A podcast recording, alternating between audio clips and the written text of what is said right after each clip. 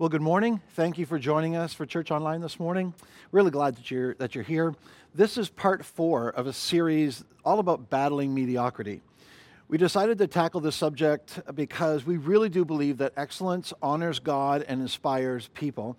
And when we say excellence, what we really mean by that is simply the very best that we can bring. So we've talked about things in this battling mediocrity discussion. We've talked about battling mediocrity in the workplace.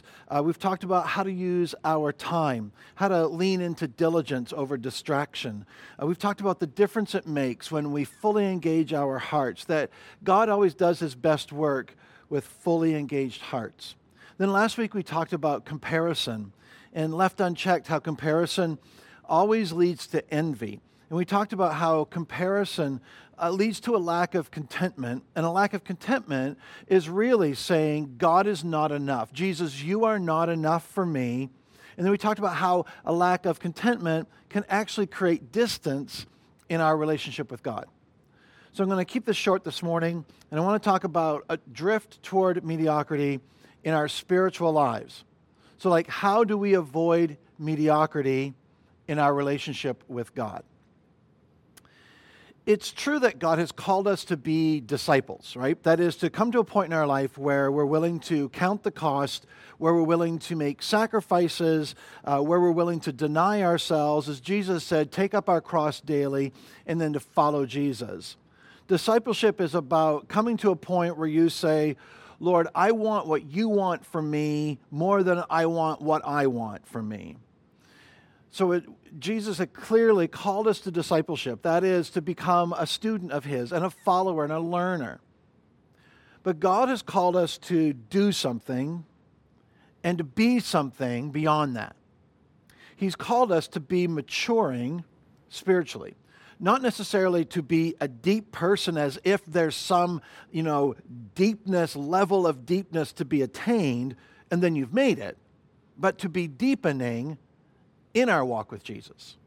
So I want to read you a couple verses to get us started. This is the Apostle Paul in 1 Corinthians 14. He says, brothers and sisters, don't be childish in your understanding of these things. Be mature in understanding matters of this kind. Then in Hebrews 5, the writer says, solid food is for those who are mature, who through training have the skill to recognize the difference between right and wrong. And then again, Paul in Ephesians 4, he says that God has gifted the church with all sorts of different gifts, and as these gifts function, he said, here's the goal, until we all come to such unity in our faith and knowledge of God's Son, that we will be mature in the Lord, measuring up to the full and complete standard of Christ. See, God's called us to become more than just his children, and that's awesome, but he's called us to do more and to be more than just followers and learners. He's calling us to stay involved in the process of becoming spiritually mature. One way to think about it is this way. We become a Christian, we become a child of God through faith. We become a disciple through sacrifice, but we are maturing intentionally and over time. So the unique thing about maturing, the maturing process, about deepening, is that there is no shortcut. There is no quick way to maturity. It's a time-oriented thing, and it's a process. And what God has called me to do, and what God has called each of us to do, is to be involved in the process of becoming mature, the process of deepening, be involved in the process of becoming who he wants us to be. Now, the good thing about this process, and the thing that makes apprenticeship to Jesus very simple, and I don't mean easy, but simple, is this. The goal of the process, the point right here, for the here and now, is to really stay involved in the process. That we never come to a point where we say, boy, I'm mature. I'm glad I'm done with that. On to something new. This is a lifelong process of allowing God to conform our character to the character of Jesus. Began when you said yes to Jesus. It'll end the day that you see him face to face. We are called to be involved in the process. And the question isn't, where are you in the process? The question is simply, are you involved in the process? In Philippians chapter 3, again, Paul gives us an idea of what the process is all about. Philippians 3, verse 12, he says, I don't mean to say that I've already achieved these things or that I've already reached perfection, but I press on to possess that perfection for which Christ Jesus first possessed me. No, dear brothers and sisters, I've not achieved it, but I focus on this one thing, forgetting the past and looking forward to what lies ahead. I press on to reach the end of the race and receive the heavenly prize for which God, through Christ Jesus, is calling us. Let all who are spiritually mature agree on these things. Now, all that is to say this. Paul recognized that becoming a disciple, a follower, is kind of making that decision, I'm going with God, right? Rather than my own desires. It's about surrender. But maturing is it's a bigger picture. It's an intentional process that takes time. And we never reach a point, Paul said, where we've arrived. So the question we have to ask ourselves, I would say every day, is not, are we there yet? It's not, have we arrived? Not even, where are we along the spectrum of spiritual growth? But am I growing? Am I deepening? Am I maturing? Am I involved in the process? What Paul says is this. There is no arriving. There's no finish line in this life. The goal is not to be somewhere on some kind of spectrum. The goal is to be becoming. So the goal is to stay in the process. And as long as you stay in the process, I would say it doesn't matter so much where you are on a spectrum as long as you're moving in the same direction. So yes, God invites us to become His child. He takes us in as His sons and daughters. But what God wants for us doesn't end there. The point is to continually be moving toward maturity. Even a surface look at the life of a Christian, it's pretty obvious that there might be what we would consider stages, right? If we were to all tell our stories, we would see certain patterns. You know, an adult comes to faith in Jesus, let's say, as an adult, and everything's different now. And they start telling people about Jesus, and nobody's really that interested, but they forget that they never used to be interested either, but they don't really care. They just talk about it, and they can't get enough of their Bible. Have you ever noticed how new Christians, like, God seems to answer all their prayers? You know, if, like, for some reason, God kind of gives them a kickstart in their faith, and it seems like everything they pray for, God gives them, right? So there's that stage. And if we're comparing it to, say, the stages of a marriage, it'd be like the honeymoon stage. Then there's the settling in stage, or you can call it the conflict stage, where Christians begin to run into some harder issues. Maybe some sins that just won't let go, right? Some temptations that just won't go away. Some relationships that might call for some real sacrifice in order to be obedient to the Holy Spirit. And it's at that stage where we begin to think, well, maybe, like, nobody ever told me it was going to be like this. And there's sort of that fear, that doubt. And a lot of Christians stay in that stage for their entire lives, because to go further would mean sacrifice. Like, I might have to choose between what God wants and what I want. And a lot of people just stall right there. But then some people get to a point where they say, hey, if following Jesus means sacrifice, if it means surrendering everything I have or desire, I'm going for it. Like, I see the value. It's that stage of incredible intensity and a desire to serve God and to give our lives for God's purposes in His kingdom and to grow and to be what He wants us to be. But even then you come to a point where you realize, I can't do this. Like, the life of following Jesus is just too hard. It's impossible. There's just too much. I can't be that holy. I just can't be that kind of husband. I can't be that kind of wife. I can't even be that kind of friend. Lord, like, I understand what I'm supposed to be and what I'm supposed to be doing, but my problem isn't that I don't want to. I want to, but I am unable to. Like, I can't. I don't know if you've ever been there, where you just kind of, like, throw up your hands, and then somebody comes along and God's word maybe comes to life for you. You hear a message or a song. You begin to realize what it means to walk in the Spirit.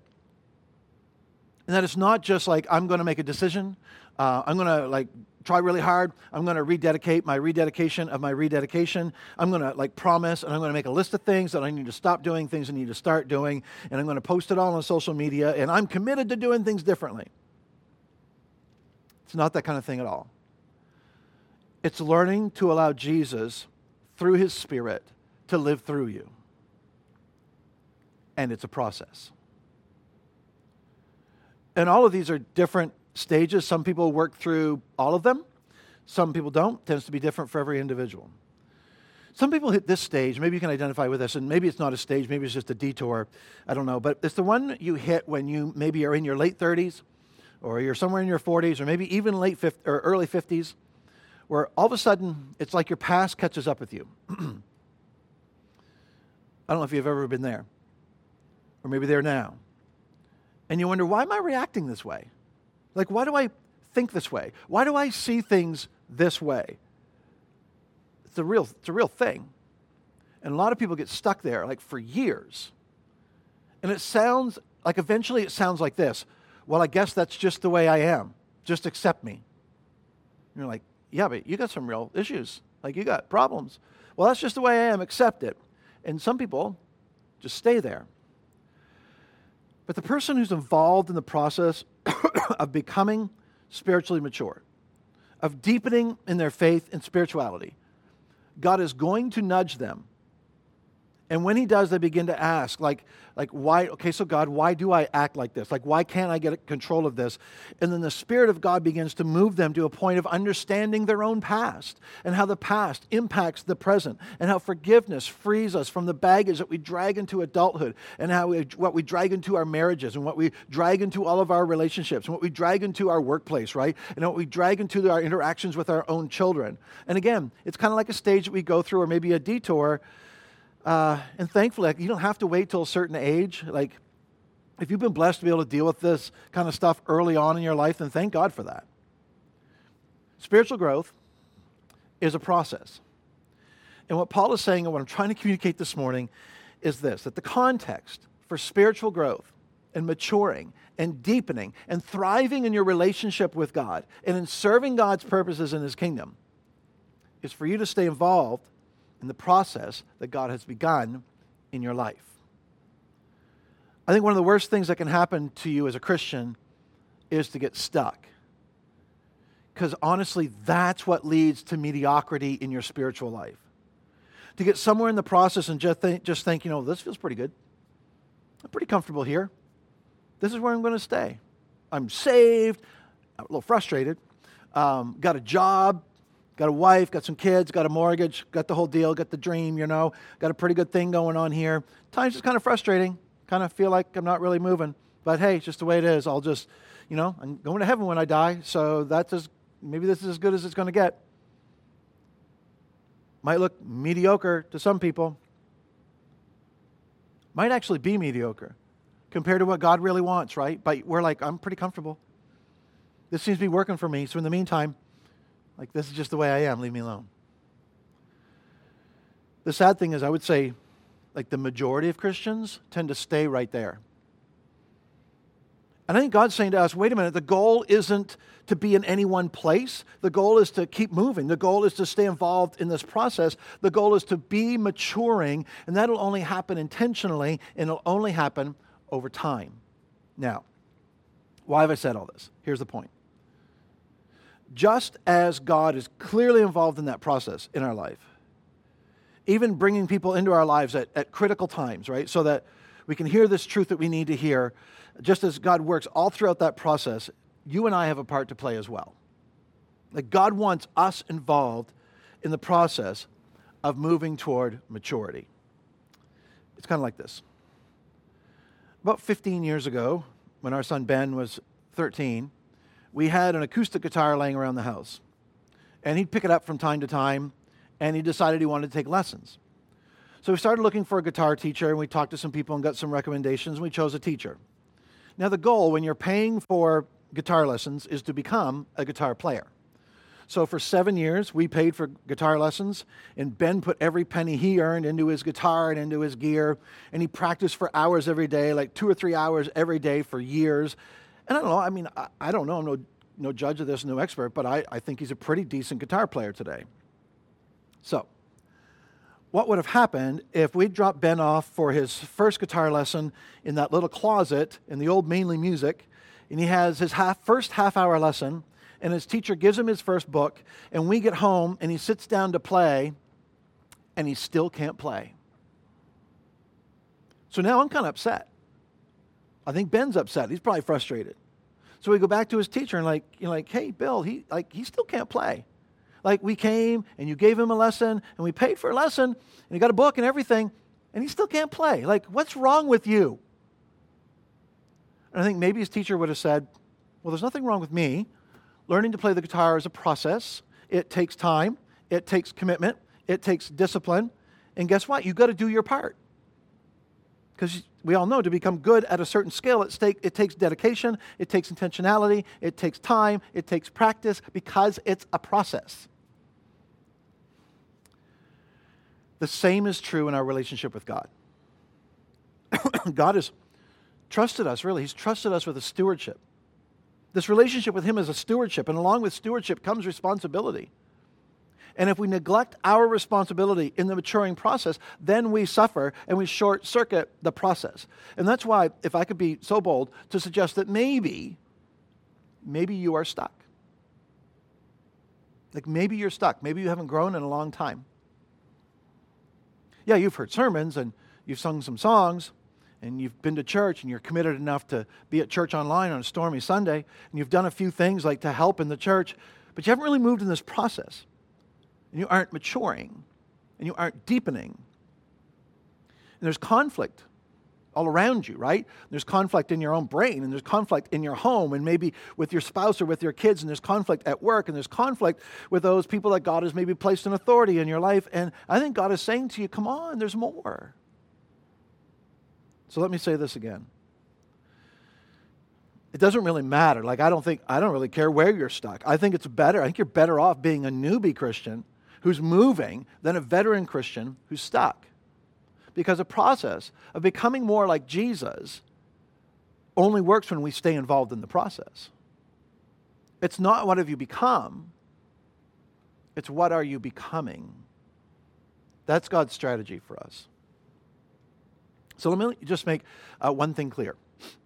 The things that you do to facilitate the process do not necessarily mean that you are maturing, all right? So in the spiritual realm, there are disciplines, there are things that God has called us to do, that He's provided for us. They are not the equivalent of maturity.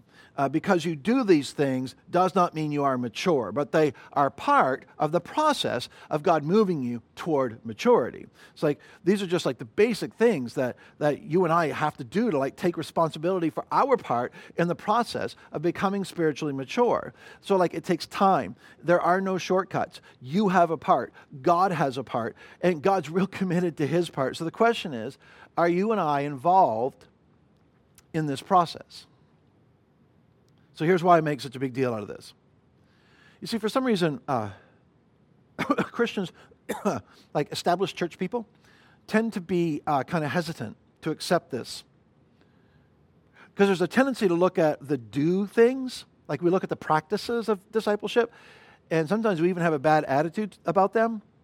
One person might say, well, I've prayed. What's wrong with God? I've been to church a few times. I even got baptized. I joined the church, but I'm still the same as I've always been. My marriage isn't any better. My husband hasn't changed. I expect God to do something here. So what's wrong with God anyway? Why doesn't He do something? It's the guy showing up after the first guitar lesson saying, I can't play the guitar. What's wrong with my teacher? Same type of person. You know what happens sometimes? Maybe you're this type of person, so you know what I'm talking about. But they begin to look for shortcuts to spirituality because they don't want to work through a process. They don't want to work through time. They don't want to learn discipline. They prefer an instant zap of spirituality. And so what we begin to do then, unfortunately, is we look for shortcuts. It's I don't want to deal with this sin the hard way. I just want somebody to lay hands on me and deliver me from these thoughts of lust and this spirit of envy and this addiction to this controlling behavior. Just deliver me from the things so I won't have these problems anymore. I want instant change. I want instant success. I want to be instantly mature. And I think we forget sometimes that it's a process and we resist the process in our lives. But if we're honest, we'd all prefer the quick zap, right? Wouldn't you like to have a church service where we could preach a sermon, a short one, sing some songs, we give you a chance to pray with somebody, and you could walk away spiritually mature. There, you did it. Good job. Wouldn't that be great? All of our marriage problems, all of our relationship problems, all of our thinking problems, everything, it's gone, changed. Wouldn't that be great? But here's the truth. Like, God didn't design it that way. It's a process, and He wants us to be growing into maturity. But sometimes what we really want is a quick fix to our relationship problems, a quick fix to our thinking problems, a quick fix to that addiction or that controlling habit. But there is no shortcut. So it has to be intentional, and it takes time, and it's a maturing process. And what makes this difficult is part of maturity is coming to grips with this and saying, God, like, I got a problem here. I got a deal here. I'd like to be 3 steps past where I am now. I'd like to be down the road a little bit further. But God, I'm just going to do my part today to stay involved in the process. I'm just going to trust you today to move me at the right pace, like at the right speed. I'm going to trust you today to bring people into my life to lead me and challenge me and encourage me to be where you want me to be. And the goal isn't even to be somewhere on a chart. The goal is to be moving toward maturity. You see, once you get moving, the fact that you're moving and growing and slowly, little by little, bit by bit by bit, changing, there's freedom in that. And we do have to be careful, because there's a tendency when we're talking about spiritual practices like prayer and meditation and spending time in the Word and, you know, being in church and serving in the church and contemplation and personal worship and all those things that we need to develop our relationship with God. When the tendency is when we talk about those things, the tendency is to attach too much meaning to the practice itself. Like, somehow engaging in the practice is a sign of spiritual maturity. And the problem is not, you know, the spiritual practices or those disciplines. The problem is the interpretation that we attach to them.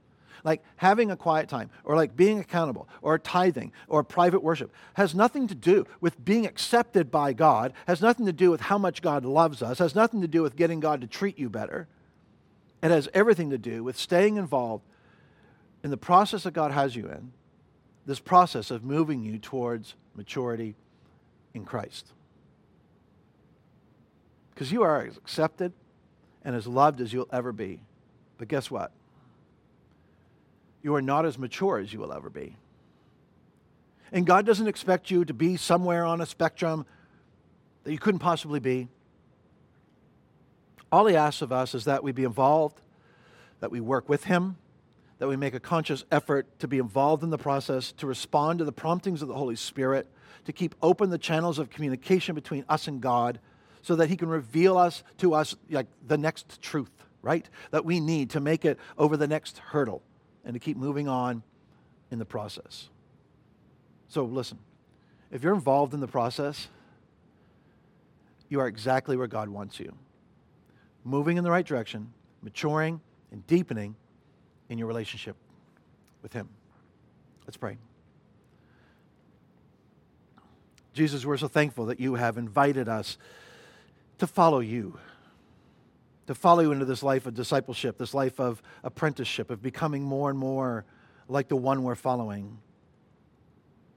This invitation to learn from You and to be changed by You. We aren't worthy of this calling, but we are grateful that this is the life that You've called us to. This is the life that You want for us.